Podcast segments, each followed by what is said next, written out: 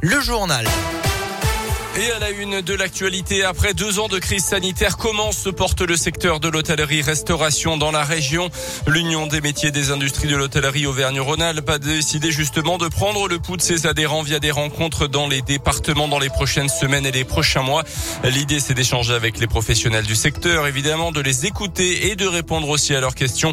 Alain Grégoire, le président de l'UMI en Auvergne-Rhône-Alpes. L'état des lieux, il est clair. L'hôtellerie euh, dans la région, c'est entre moins 20 et moins 40% par rapport à la même base de 2019. La restauration en moyenne sur les territoires, c'est entre moins 30 et moins 40%.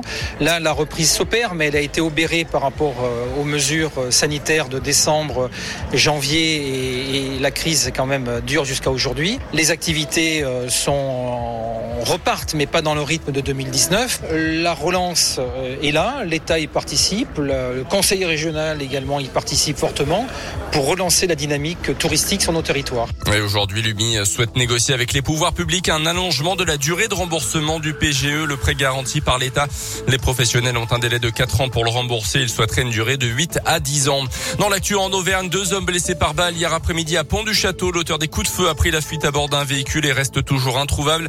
Les victimes originaires de Saint-Etienne ont été prises en charge par les pompiers. L'une d'elles blessée à la joue d'après la montagne, l'autre à la main. Leur jour ne sont donc pas en danger. Un homme qui serait indirectement lié à cette affaire a été interpellé dans le secteur de Séchal. Un conflit autour de la vente d'une voiture pourrait être à l'origine de cette altercation. À retenir également aujourd'hui la mobilisation à partir de 10h ce matin des salariés d'Auchan Nord à Clermont-Ferrand. Les syndicats dénoncent des manques d'effectifs, la réduction des primes et le discours anxiogène de la part de la direction. Dans le reste de l'actu, nouveau jour de guerre en Ukraine, des milliers de civils ont réussi à fuir la ville de Soumy dans le nord-est de l'Ukraine hier.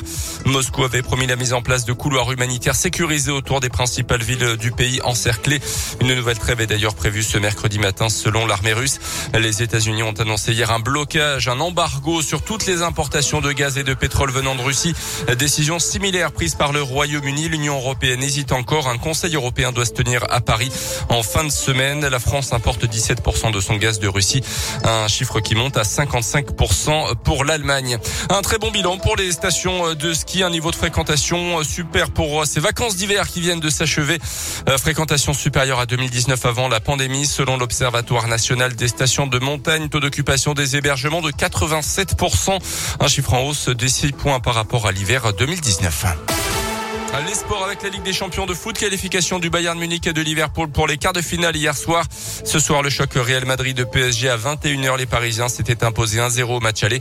À noter aussi en quart de finale aller de Ligue Europa cette fois-ci le déplacement de l'OL à Porto à 18h45.